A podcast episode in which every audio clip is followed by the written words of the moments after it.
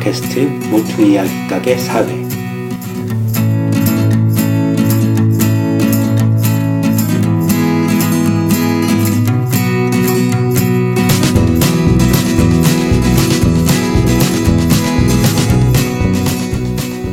(4월입니다) 잔인한 달이라고 하죠 영국의 시인 T.S. 엘리엇의 작품 황무지 그 가운데 일부 죽은 자의 매장에 나온 표현인데요. 그는 이 아름다운 4월을 왜 가장 잔인한 달이라고 했을까요? 그리고 하필 황무지라는 제목의 시에 그 표현을 넣었을까요? 아무튼 아름답지만 결코 온화하거나 부드럽지만은 않은 4월이 우리에게도 왔습니다. 안녕하세요. 겨울숲 출판사가 만든 팟캐스트 모퉁이 이야기 가게 주인장 요시입니다.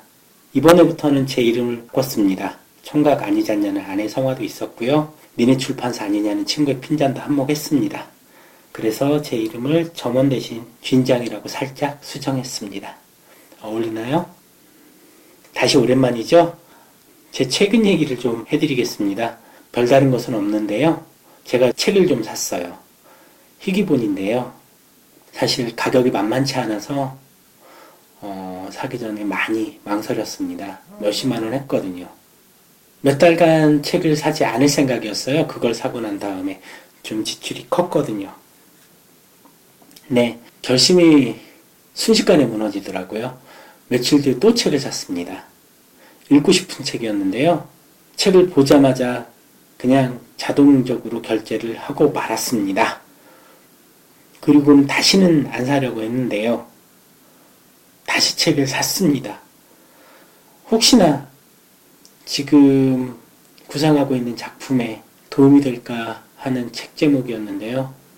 그래서 또 사고야 말았습니다. 그게 정말 마지막이라고 생각했는데요. 책을 또 샀습니다. 아, 이쯤 되면 병이라고 생각이 듭니다. 책을 내고 팔아야 되는데 자꾸 책만 삽니다. 책 사려고 출판사 차렸나 하는 생각도 드네요. 이랬거나 저랬거나 나른한 봄입니다. 물론 봄샘추위에 다리가 좀 후들거리는데요. 노란빛 햇살만은 나른하고 좋습니다. 봄이니까요. 그리고 어김없는 4월입니다. 그런데 옥빛으로 푸르러야 할 하늘이 그닥 밝아 보이지 않습니다. 제 마음에 낀 근심 때문이기도 하고요. 실제로도 그렇습니다. 미세먼지 때문인데요. 요 근래 미세먼지가 너무 심해져서 눈부시도록 빛나는 파란 하늘을 좀처럼 볼 수가 없습니다. 얼마 전에 화제가 됐던 사진 한 장이 있었죠? 전 세계 미세먼지 농도를 보여주는 지도였는데요. 먼지 농도가 적을수록 파란색으로, 높을수록 빨간색으로 표시를 한 지도였어요. 근데 참 잔인하게 유럽 쪽은 파란색의 맑은 하늘로 가득했는데요. 한중일 이 동북아 삼국이 모여 있는 곳은 온통 핏빛으로 붉었습니다. 4월이 뭐 그런 뜻으로 잔인하다는 것은 아니라고 할지라도 21세기 우리의 4월은 또 그렇게 잔인해지고 있습니다. 아까 엘리엇이 황무지 얘기를 했는데요. 궁금해 하실까봐 잠깐 시인이 4월을 잔인한 날이라고 일컬은 배경을 살펴보겠습니다. 돼지는 모든 생명이 깃드는 자궁이죠. 모태입니다. 시인도 마찬가지로 생각했을 거예요. 근데 시인은 이 시에서만은 돼지를 아무것도 품을 수 없는 황무지로 표현을 했어요.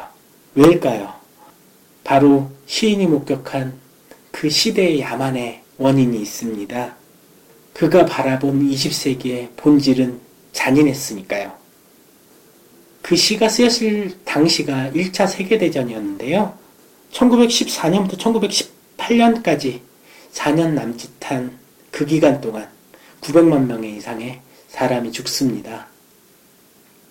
그 참혹한 전쟁 속에서 그저 평범한 시민 인류들은 자신들의 삶 속에서 죽음만이 유일한 소망이 되어버릴 정도로 크게 상처 입습니다.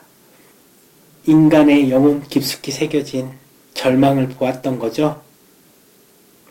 그것보다 더욱 절망스러웠던 것은 그런 시대의 절망조차도 의식하지 못하는 바로 인류의 모습이었습니다. 그 냉혹하리만치 건조하고도 서늘한 정신세계 말이죠. 그렇게 잔인한 4월이라는 표현이 나온 겁니다.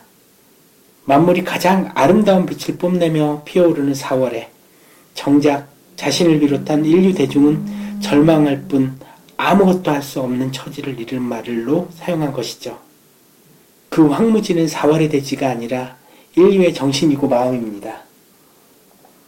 시인은 그 모질고 잔인한 인류의 운명 앞에 너무나 화려하고 아름다운 4월의 대지보다는 차라리 겨울이 낫다고 생각했을지도 모릅니다.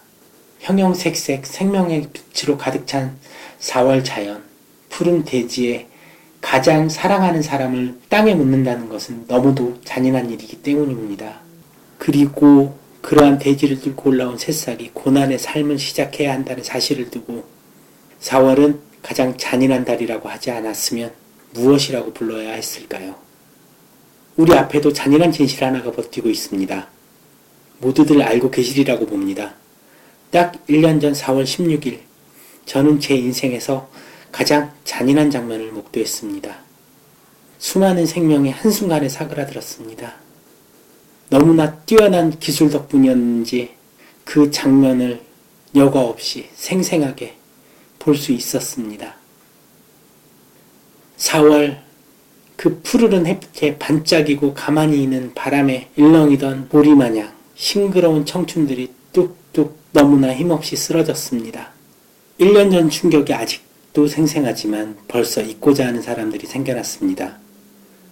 진실은 여전히 저 차가운 바다 가운데 있지만 건져 올려 마주하려 하지 않고 있습니다. 얼마나 더러운 진실이길래, 아니, 얼마나 흉엄하게 그지없는 진실이기에 대하기조차 거부하고 손조차 대지 않으려는 것일까요? 대통령도, 장관도 그들이 있는 그 자리에 가지 않는다고 합니다. 정작 세월호의 침몰에 가장 큰 책임을 가져야 할 사람들이 말입니다. 여기에 더해 그만 가슴에 묻자는 국회의원이 있는가 하면 이제 좀 그만하자는 사람들도 있습니다. 무엇을 그만해야 한다는 것인지 모르겠습니다. 물론 그만해야 한다고 하면 그만해야겠죠. 하지만 아직은 그럴 때가 아닙니다. 우리는 아직 진실을 알지 못하기 때문입니다. 지금 책임을 져야 할 주체들은 과적을 한 선사 탓이다. 과적을 감지 못한 정부 탓이다. 무리한 운항을 하고도 구조 업무를 소홀히 한 선장과 승무원 탓이다라며 서로의 탓만을 대고 있습니다. 하지만 결국 저들의 말을 뒤집으면 누구 하나 안전 관련 관리 감독을 제대로 하지 않았고 사고를 막거나 사고 후 구호 조치도 책임있게 이루어지지 않았다는 것입니다. 욕도 아깝습니다. 더 기가 막힌 것은 당시 현장의 진실을 눈앞에 두고도 받아쓰기에 여념이 없었던 우리의 기레기들과 언론입니다. 그 당시, 그때의 반성은 어디로 갔는지 그들은 여전히 기레기로 찌라시로 남아 있습니다. 아직 세월호에 대한 진실은 어떤 것도 규명되지 못하고 있습니다. 아직도 배 안에는 건조 들리지 못한 아이들이 남아 있습니다. 여론에 떠밀린 정부가 인양을 결정하자 벌써 인양 비용을 따지며 배를 쪼개자느냐 하며 세월호 인양을 무슨 짐짝 건져 올리듯 보도하고 있습니다. 우리의 언론들이 말이죠. 그럼에도 여전히 더디게라도 진실을 향해 한 발 한 발 나아가는 사람들이 분명히 있습니다. 사실 제 얘기를 하자면 저는 그 진실의 모습을 차마 마주보지 못할 정도로 심약한 축에 속합니다. 결코 외면하거나 고개를 돌려서는 안 된다는 것을 알면서도 차마 눈을 들어 마주보지 못한 것이 또한 세월호였습니다. 올 1월 세월호 유가족들의 인터뷰집이 발간되었을 때도 책을 무려 4권이나 사놓고 제발 봐달라며 모두 지인들에게 줘놓고도 정작 저는 책장을 넘기지도 못했습니다. 그 아픔을 마주하는 것이 두려웠기 때문입니다. 이 부조리를 마주하지 못하고는 해결을 위한 한 걸음 역시 내디딜 수 없다고 생각하면서도 말이죠. 이 끝에 엔딩이 존재할까요? 온전히 치유된 기억이라면 엔딩은 그렇게 무난할 테지만 2015년 지금 대한민국이라는 용광로는 식은 듯 타는 듯 무엇도 녹여내지 못하고 무엇 하나 온전히 남아있지 않은 상태입니다. 그렇기에 치유도 진실도 불확실성에 섞여 기어이 굳어 박제가 되어 괴로운 감정과 상처만 도드라진 모습으로 남을 것 같습니다.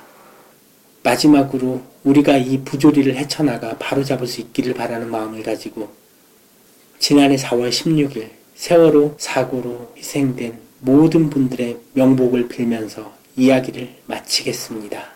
부디 행복한 기억을 안고 안식을 찾으시기를